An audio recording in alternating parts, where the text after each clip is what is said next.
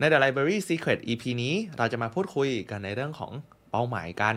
ว่าทำไมหลาย ๆ ครั้งเราถึงล้มเหลวกับเป้าหมายที่เราได้ตั้งเอาไว้ในช่วงปีใหม่ อย่างที่สองครับก็คือ 3 ปัจจัยที่ทำให้เรานั้นสามารถเข้าใกล้เป้าหมายของเราได้มากขึ้น และอย่างสุดท้าย ถ้าหากพรุ่งนี้เป็นวันสุดท้ายของชีวิต เรายังควรวิ่งตามเป้าหมายของเราอยู่ไหม และเช่นเคยครับ ถ้าเกิดคลิปนี้เป็นประโยชน์ ผมก็อยากขอให้ทุกคนเก็บเอาไว้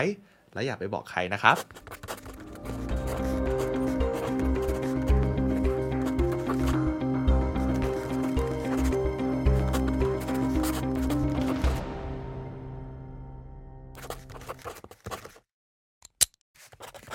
สวัสดีครับ แฮปปี้นิว e ยียวันนี้เป็นวันที่ หนึ่ง ถ้าได้ลงอะนะ ถ้าเกิดทุกอย่างไม่ผิดพลาดนะ โอเค เคลียร์ พอพูดถึงปีใหม่ มันก็จะหนีไม่พ้นสิ่งที่เรียกว่า ไว้ก่อน New Year Resolution New Year Resolution ซึ่งก็คือ เป้าต้อนรับปีใหม่ อ่าปกติตั้งไหมฮะ ปกติตั้งไหม เออวะเออไม่เคยคิดเรื่องนี้เลย คือพี่พี่เชื่อว่าคนส่วนใหญ่ชอบตั้งเป้าหมายตอนปีใหม่ อ่า ถูกต้อง แต่พี่เป็นคนหนึ่งที่ไม่ค่อยสนใจการตั้งเป้าหมายปีใหม่ อ๋อ อ๋อ เหรอ พี่ตั้งทุกเดือนอะไรอย่างนี้อยู่แล้ว อ๋อ เอ้ยแต่การมีเป้าหมายปีใหม่อะเวลาตั้งเป้าหมายมันรู้สึกดีเนาะมันรู้สึกดีมาก เลย อ่า เดือนแรก น่นนเป็นเรื่องที่ดี อ่าเดือนเดือนแรก เดือนแรก ทำได้เต็มที่ เดือนสอง อืม เริ่มมีข้ออ้าง เอ้ย เดือนสาม เราเคยตั้งเป้าหมายนี้ด้วยเหรอวะ แล้วก็หลุดยาว อ่า นี่คือปัญหาของการตั้งเป้าหมายปีใหม่เนาะ ใช่ใช่ คิดถึงพาร์ทที่แล้วเลยเรื่องวินัย เอ้ย อาจจะพาร์ทนี้เราจะมาพูดถึงเรื่องของการตั้งเป้าหมายกัน อ่า ถูกต้อง แต่ผมเรื่องว่าเรื่องของวินัยมันก็มาสอดคล้องเกี่ยวกับเรื่องของการตั้งเป้าหมายด้วยเนาะ ตั้งเป้าหมายเฉย ครับ ๆ แต่สุดท้ายละเลยไม่วิ่งตาม มันก็จะกลายเป็นเป้าหมายเดิมในปีหน้า อ่า ฉะนั้นวันนี้ purpose หรือวัตถุประสงค์ของเราก็คือ ต้องมีเป้าหมายปีใหม่แบบไหนล่ะ ถึงจะสำเร็จแล้วจะต้องมีการ take action แบบไหนใช่ไหม ถูกต้องครับ ถูกต้อง ไหนวินลองเกริ่นมาสิว่าไอการตั้งเป้าหมายปีใหม่เนี่ยในมุมมองวินมันสำคัญยังไง อ่ะสำหรับผมแน่นอนเนาะเราทุกคนพอเป็นปีใหม่ ครับ New Year New You New Year New Me นะ โอเค ปีใหม่ฉันก็ฉันคนใหม่ไง อืมอืม อยากเป็นคนที่ดีกว่าเดิม อยากเป็นคนที่เก่งกว่าเดิม ครับ เราก็มักจะตั้งเป้าหมายอย่างเช่นว่า เฮ้ย ปีนี้ อยากจะทำงานโปรเจกต์ดีๆ ออกมาได้สักตัวหนึ่ง อืม ก็จะได้เงินเดือนเพิ่ม ครับ ปีนี้จะต้องหาแฟนให้ได้ อืม ปีนี้จะต้องมีซิกแพคให้ได้ หืม เป้าหมายประมาณนี้ คลาสสิก ใช่ สุดคลาสสิก ใช่ เอ้ยเอาพูดถึง New Year หลักๆ ถ้าเดาสมมติคุณผู้ฟัง ตอนนี้ผมเชื่อว่าหลายท่านก็น่าจะมีเป้าหมายแล้วแหละ ถ้าให้ผมเดานะ น้ำหนักลดหุ่นดี อ่า มีเงินเท่านี้ เงินเก็บอืม อ่ะอย่างน้อยมีบ้านมีรถเดือนปีนี้ อ่า เลื่อนตำแหน่งปีนี้ มันมันจะวนอยู่ทำนองนี้เนาะ ใช่ใช่ใช่ อ่ะแต่ปัญหาคือ เราก็ตั้งเป้าหมายแล้วนะ แต่ทำไมบางครั้งมันไม่สำเร็จ อันนี้ก็ถูก เรามาย้อนกันดีกว่า ใน มา ปีที่แล้ว ในปีที่แล้ววันที่หนึ่งมกราคมปีสองห้าหกห้าเอ้ยสองห้าหกหกหลงปีไปหมดแล้ว ถูกต้องครับ แต่ละคนเนี่ยน่าจะตั้งเป้าหมายไปช่วงต้นปีนี้กันแล้ว อยากรู้จังเลยว่ามีใครประสบความสำเร็จกับเป้าหมายช่วงปีใหม่ ในปีที่แล้วบ้าง ถ้ามีคอมเมนต์หน่อย ผมอยากรู้ อืม แต่ถ้าไม่สำเร็จมีตั้งเป้าหมายไปแล้วแต่ไม่สำเร็จไม่เป็นไร เราอาจจะขาดองค์ประกอบบางอย่างก็ได้ นี่แหละครับคือสิ่งที่เราจะมาคุยกันไหนวินลอง ดูซิว่าในการตั้งเป้าหมายวันเนี้ยมีอะไรพอจะมาแนะนำคุณผู้ฟังได้บ้าง อ่าโอเค งั้นเดี๋ยวผมจะเริ่มจากการแชร์เรื่องราวจากฝั่งผมเองก่อนละกัน ครับ ว่า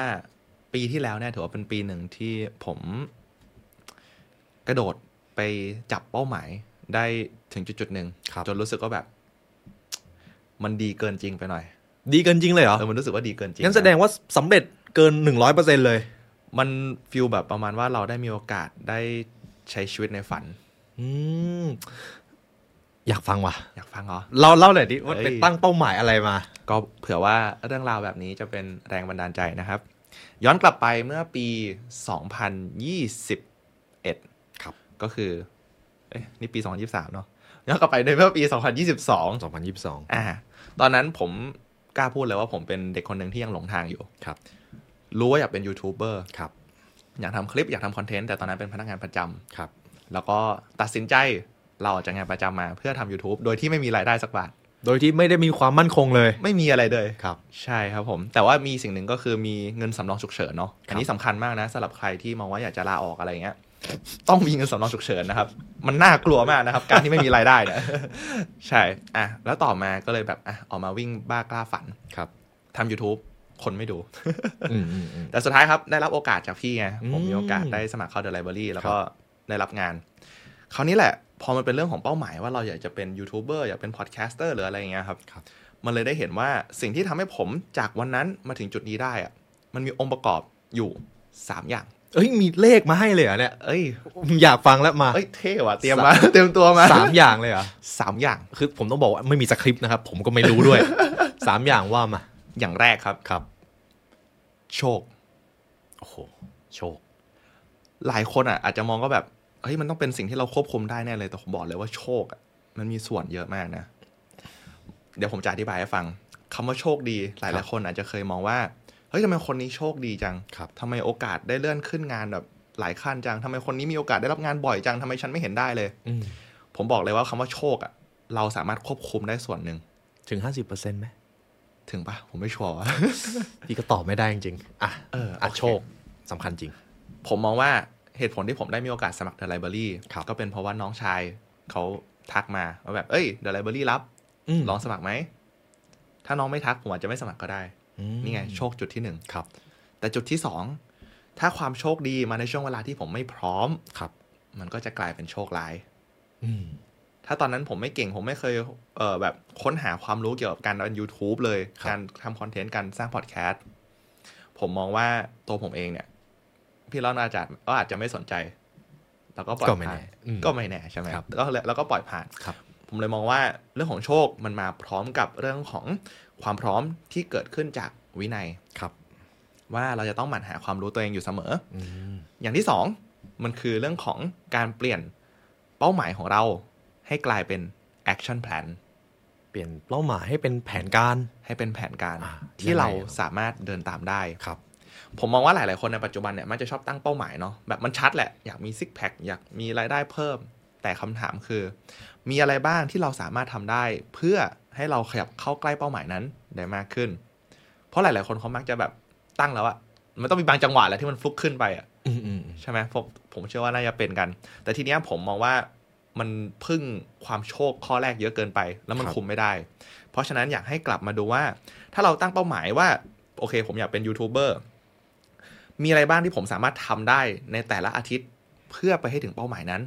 เหมือนผมเปลี่ยนแผนการที่แบบบิ๊กด e ีมให้กลายเป็นสิ่งที่เป็นต้องทำในแต่ละอาทิตย์ และเป็นสิ่งที่ต้องทำในแต่ละวัน งั้นแสดงว่าเป้าหมายที่เราพูดถึงมักจะเป็นสเกลปีไม่ต้องใหญ่ขนาดนั้น อืม แบบที่คนธรรมดาก็ทำกัน ใช่ อืม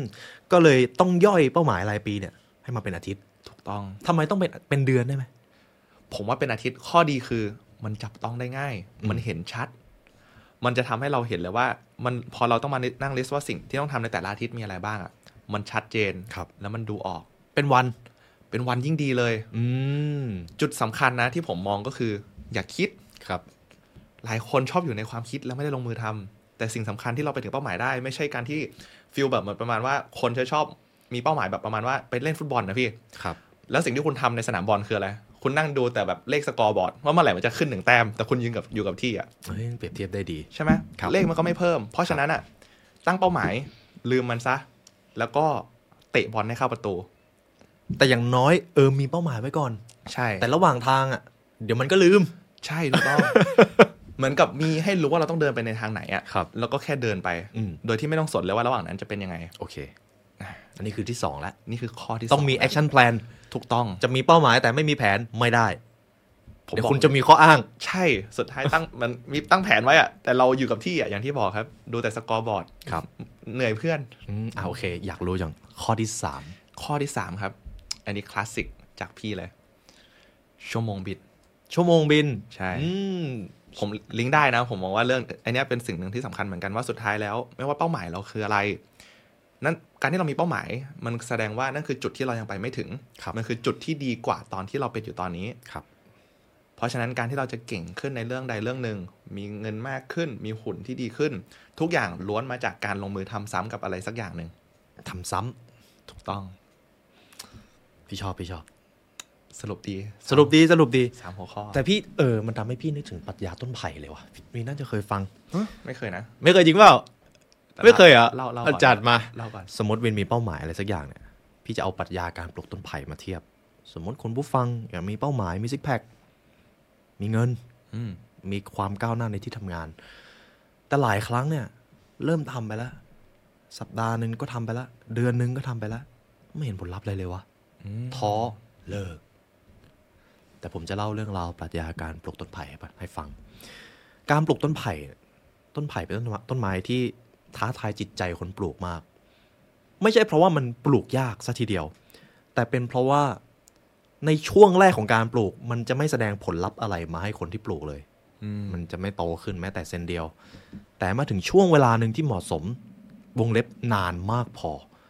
ต้นไผ่มันจะโตขึ้นแบบทวีคูณ จนเห็นได้ทันตาเลยวันนี้โตพรุ่งนี้เอ้ยเห็นอีกแล้วว่ามันโตขึ้น อืม แต่ความยากของการปลูกต้นไผ่คือ พอเราปลูกในช่วงแรกเนี่ยเราไม่เห็นผลลัพธ์ มันจะท้อมาก ซึ่งมันเปรียบเทียบกับบริบทชีวิตจริงได้ดีมากเลย เวลาเราทำอะไรก็ตาม แล้วมันไม่เห็นผลลัพธ์เนี่ย ก็ใช่ว่าสิ่งที่เราทำมันจะสูญเปล่า อืม สมมุติวันนี้ปลูกต้นไผ่ วันนี้ไม่เห็นผล แต่วันใดวันหนึ่งแหละ ไอ้ผลที่เราเคยทำไว้ การกระทำที่เราเคยสร้างเอาไว้ มันจะไปแสดงอิทธิพลเมื่อถึงเวลาที่เหมาะสม โอ้โหนี่คือปรัชญาที่พี่ชอบมาก ทุกอย่างในชีวิตที่เราทำไม่มีอะไรสูญเปล่า ถึงแม้จะไม่มีผลลัพธ์เกิดขึ้น แต่มันมีผล ถ้าเราจำกรอบความคิดนี้ไว้ได้ ทุกๆ ปีใหม่เรามีเป้าหมายเราเริ่มทำอะไรไป สัปดาห์แรกสองสัปดาห์แรกคุณจะไม่เห็นผลอะไรเลย อืม อยากมีซิกแพคออกกำลังกายวันแรก อย่างมากก็รู้สึกปลอดโปร่งแหละ แต่หุ่นกับน้ำหนัก มันอาจจะลดไปแค่ขีด 2 ขีดเท่านั้นเผลอๆกลับดีดกลับมาเหมือนเดิมด้วย อ่า แต่ก็ใช่ว่าที่เราออกกำลังกายไปมันจะสูญเปล่า อืม มันนี่มันตรงกับวิถีที่ 3 ของวินเลยก็คืออะไรนะ ชั่วโมงบิน ชั่วโมงบิน เก็บชั่วโมงบินไว้เยอะไว้ก่อน อยากหุ่นดีต้อนรับปีใหม่ ออกไปวิ่ง ไปออกกำลังกาย ในตู้เย็น อาหารเป็นแบบไหน สร้างสภาพแวดล้อมให้เหมาะสมที่สุด มันก็เปรียบเสมือนการสร้างชั่วโมงบิน อันนี้คือสิ่งที่วินได้เรียนรู้ในการเก็บชั่วโมงบินไปใช่ไหม ถูกต้องครับถูกต้องเอ้ยอีกสิ่งหนึ่งที่ผมถอดได้จากเรื่องราวของพี่อ่ะ ครับ คือผมมองว่าให้โฟกัสเฉพาะสิ่งที่เราควบคุมได้ ครับ ในบางสถานการณ์ในบางโอกาส เราอาจจะไม่สามารถควบคุมเป้าหมายเราได้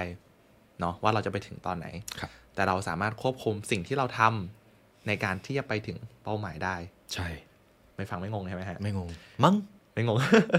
ที่แน่ๆก็คือ ถ้าคุณอยากลดน้ำหนัก คุณโฟกัสมาเลยว่าอาทิตย์หนึ่งคุณต้องการออกกำลังกายกี่วันต่อสัปดาห์ คุณต้องการกินยังไง ที่รู้แน่ๆ คือถ้าเกิดทำตามแผนเนี้ยคุณจะผอมแน่ ครับ ๆ แต่ไม่รู้เมื่อไหร่ ไม่รู้เลย แต่รู้ว่ามาถูกทางแล้ว แน่ เพราะฉะนั้นคีย์สำคัญ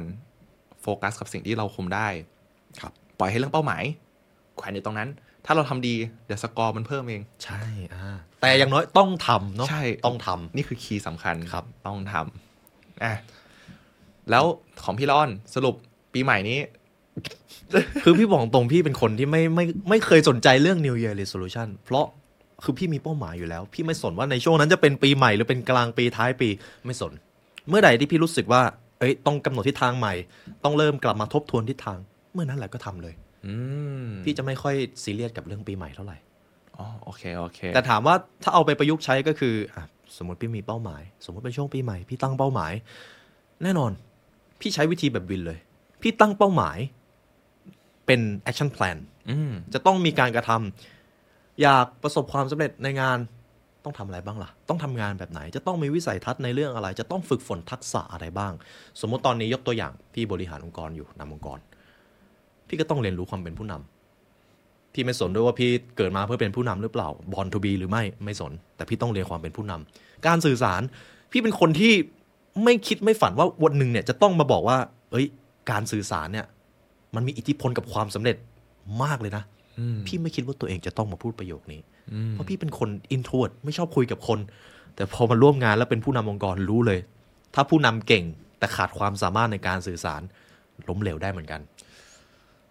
ผู้นำคนนี้ความสามารถเท่านี้ อีกคนหนึ่งความสามารถอาจจะไม่เท่าคนนี้ แต่สื่อสารเก่งกว่า คนนี้จะไปได้ไกลกว่า การสื่อสารสำคัญมาก นี่คือสิ่งที่พี่ได้เรียน แล้วพี่ก็เอามาปรับใช้ ฝึกการสื่อสาร ซ้อมพูดหน้ากระจกบุคลิกท่าทางกิริยาแบบไหน ซ้อมซ้อมซ้อมแล้วก็เก็บชั่วโมงบิน อืม พี่ก็ลืมไปแล้วด้วยว่าพี่ตั้งเป้าหมายอะไรไว้ แต่ที่เรารู้คือพี่ทำตามแผนแล้วมันเจอเป้าหมายนี้พอดี สุดท้ายอย่างที่วินบอกเลยแขวนไว้เป้าหมายนั้นแขวนไว้เถอะ อย่างที่เราทำอะไรไปก็ตาม หากไม่เห็นผลลัพธ์ก็ใช่ว่ามันจะสูญเปล่า การออกกำลังกายก็ไม่ต่างกัน ลองเริ่มต้นเปลี่ยนเป็นแอคชั่นแผนพี่ชอบตั้งเป้าหมายเป็นสเกลสัปดาห์ อย่าเรียกว่าตั้งเป้าหมาย เรียกว่าเป็น to do list ละกัน ดูลิส อืมพอเป็นแอคชั่นแ a นเหตุผลที่เอาไว้ตั้งเป็นรายสัปดาห์เนี่ย เพราะว่าในหนึ่งวันเราทำอะไรได้ไม่เยอะหรอกถักเทียบกันสัปดาห์หนึ่งสัปดาห์เราจะเห็นภาพกว้างกว่า พี่มักจะแนะนำคนรอบข้าง ตั้งเป้าหมายเป็นรายสัปดาห์ แล้วก็แบ่งย่อยออกมาเป็นวัน อืม แต่สิ่งที่สำคัญคือพี่อยากจะบอกงี้ ไม่ว่าวินจะมีเป้าหมายอะไรก็ตาม แล้ววินมีแผนเนี่ย ทุกอย่างจะไม่เป็นไปตามแผน แผนวินจะล่ม มันจะมีบางวันที่วินพลาด ถูก แต่วินต้องมีเป้าหมายเท่านั้นเลยครับ เพราะฉะนั้น มันคือสองสิ่งที่เกื้อกูลกันและกัน ใช่ มันต้องเดินไปด้วยกัน อืมบางวันแผนล่มเออแต่อย่างน้อยก็รู้แหละว่าต้องหันหน้าไปทางนี้ อ่า อ่า เท่านั้นเลย แล้วเราก็รู้ว่าอาทิตย์หน้าเราต้องทำดีกว่าเดิมนะ ครับ มันได้เหมือนมันเห็นเราเห็นเส้นทางเราไม่หลงทาง อืม แล้วเราก็จะรู้สึกว่า ผมว่าอีกส่วนหนึ่งคือรู้สึกปลอดภัย ถูกต้อง อ่ะนั่นคือคีย์สำคัญ อืมสมมติถ้าวินไม่มีเป้าหมายเนี่ย เจอปัญหาปุ๊บวินจะไปหมกมุ่นอยู่กับเป้าไอ้ปัญหานั้นร้อยเปอร์เซ็นต์เลย เออ วินเคยเป็นไหม เอ้ยเป็นนะเป็นเป็นแล้วมันทำให้เกิดเรื่องของเบิร์นเอาท์อ่ะมันจะเกิดการตั้งคำถามว่าทำไปเพื่ออะไร อืม แต่นั่นก็สาเหตุก็สาเหตุที่เรารู้สึกอย่างนั้นก็เป็นเพราะว่าเราไม่ได้ชัดเจนกับตัวเองมากพอตั้งแต่แรก ครับ ซึ่งทุกอย่างก็กลับมาที่ว่าเราควบคุมได้ทั้งนั้นแหละ อยู่ที่ว่าเราจะควบคุมมันหรือเปล่า ครับ แต่ทีนี้พี่ก็สงสัย ต้องเป็นปีใหม่อย่างเดียวปะตั้งตั้งกลางปีไม่ได้เหรอตั้งตอนนี้เลยได้ไหม ก็ตั้งปีใหม่แล้วโพสต์ลงไอจีมันเท่ มีเป้าหมาย ปีใหม่ไม่ใช่เรื่องผิดเลย อ่า แต่ก็ไม่จำเป็นต้องรอปีใหม่เนาะ ก็ถูกต้อง หากตอนนี้รู้สึกว่าหลงทางว่ะ อืม ไอ้งานเนี้ยทำไปทำไม นั่นแหละ กลับมาทบทวนเป้าหมายได้เลยครับ ถูกต้อง เฮ้ย อันนี้ใช่ขนลุกเลย คีย์สำคัญมากนะว่า ทุกๆ ครั้งที่เราถึงเป้าหมายอะเราจะเกิดคำถามว่าแบบ นี่เราถึงแล้วเหรอ อืม แต่ไอช่วงเวลานั้นอะถามตัวเองให้เยอะๆว่า แล้วหลังจากนี้ไงต่อ ครับ เพราะไม่งั้นอะมันจะมันจะเคว้ง พี่ร่อนเคยรู้สึกปะ โอ้นานแล้วจำไม่ได้ละ จำไม่ได้แล้วเหรอ พี่เป็นมนุษย์ดุดโลกนิดนึง ทดลอง หมายตอนนี้มันใหญ่ใช่ไหม ครับ เลยยังไม่หลุดสเกลแต่แบบสำหรับใครที่แบบฝันบางอย่างแล้วไปถึงได้จริงๆอ่ะหรือว่าสามารถสัมผัสได้ถึงส่วนนั้นส่วนหนึ่งแล้วอ่ะเราจะรู้สึกเลยว่าแบบ นี่เราเรามาถึงแล้วเหรอ What's next เออใช่ เราเคยต่อวะ อะไรอย่างเงี้ย ใช่ แล้วผมก็สรุปมาได้ว่าสุดท้ายแล้วอ่ะไอความรู้สึกสุข มันมาจากการที่เราวิ่งตามเป้าหมายนะ ไม่ได้ตอนถึงเป้าหมาย อืม เป็นที่มาที่ไปของมอตโต้ช่องนี้ enjoy the journey ถูกต้องอ่ะแต่ละเจ้าของช่องเออเออ เจ้าของช่องลืมครับก็เลยพูดแทน เพราะการเดินทางนั้นสำคัญกว่าปลายทาง คนที่เขาปีนภูเขาเอเวอเรสต์เขาไปถึงยอดเขาอะเขาสุขแป๊บเดียว เขาเอนจอยแป๊บเดียว แต่ ครับ สิ่งที่เขานึกได้เสมอมาก็คือการเดินทางที่ผ่านมาของเขามันเป็นยังไงบ้าง เขามองว่าแบบเขาได้เจอคนเยอะมาก เขาได้เรียนรู้วิธีการทำให้ตัวเองอบอุ่นในช่วงเวลาที่หนาวเหน็บขนาดไหน อืม เรียนรู้วิธีการฮิวตัวเอง รักษาตัวเอง รักษาความรู้สึกใจตัวเองที่ต้องเดินเขาเป็นอาทิตย์ เนี่ยผมว่าสำคัญสุดละ แต่แล้วถ้าพี่เดินแล้วตกเหวนี่พี่จะจำได้ปะวะ อุ๊ยผมว่าพี่น่าไม่ได้จำได้ น่าจะถูกจำแทนวันนี้ละ แหมตบตบตลกเลยอ่ะโอเค นี่ก็ถือว่าเป็นเรื่องราวที่เราเอามาแชร์ในวันนี้เกี่ยวกับ ก่อนจะไป อะก่อนจะไปอ่ะ ทำไมเราต้องตั้งเป้าหมาย แล้วทำไมเราจะต้องใช้ชีวิตในแต่ละวันให้พัฒนาเพื่อไปหาเป้าหมายด้วย แล้วถ้าพรุ่งนี้โลกจะแตกเนี่ยเป้าหมายยังจำเป็นอยู่เปล่า โอ้โห นี่ไม่ได้เตรียมเลย พี่ชอบประโยคนึง if tomorrow is the end of the world I will still plant the apple tree ถึงแม้ว่าพรุ่งนี้จะเป็นวันที่โลกแตก แต่วันนี้ผมก็จะยังปลูกต้นแอปเปิลให้มันเติบโตไปอยู่ดี มันคือสิ่งที่เรียกว่าความหวังเว้ย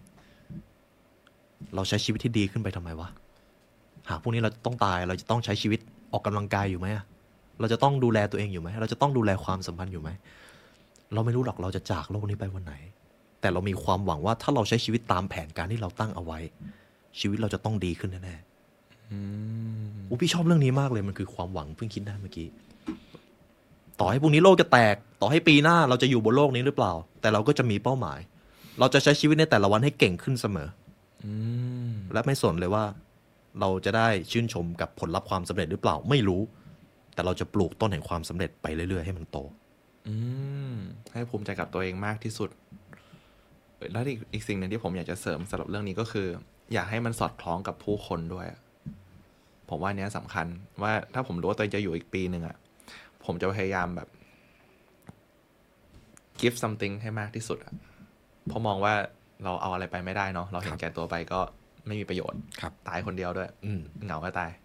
เพราะฉะนั้นอยากจะโฟกัสที่ผู้คนรอบข้างให้ได้มากที่สุด แล้วก็นั่นแหละ เราไม่รู้หรอกว่าเราจะ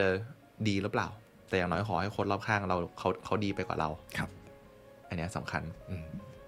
คือเป้าหมายมันเปลี่ยนจากอินไซด์เป็นเอา s ไซด์เลยนะ อืมมันมันจะเริ่มหลุดเลทไว้เดี๋ยวเรามาต่อกันพาร์ทหน้าแล้วกัน ถ้ามีโอกาส มันจะเกี่ยวเรื่องกับความตายเรื่องเนี้ย ยา ก็ในวันนี้ทุกท่านน่าจะได้ข้อมูลเกี่ยวกับการตั้งเป้าหมายไปแล้ว ใครมีเป้าหมายอะไรขอให้ประสบความสำเร็จครับ ถ้าไม่ประสบความสำเร็จไม่เป็นไร กลับมาทบทวนใหม่ มันเกิดความผิดพลาดอะไร ตัวเราแท้จริงแล้วต้องการเป้าหมายนั้นหรือเปล่า อืม ลองมาทบทวนดูครับ สู้ๆนะครับ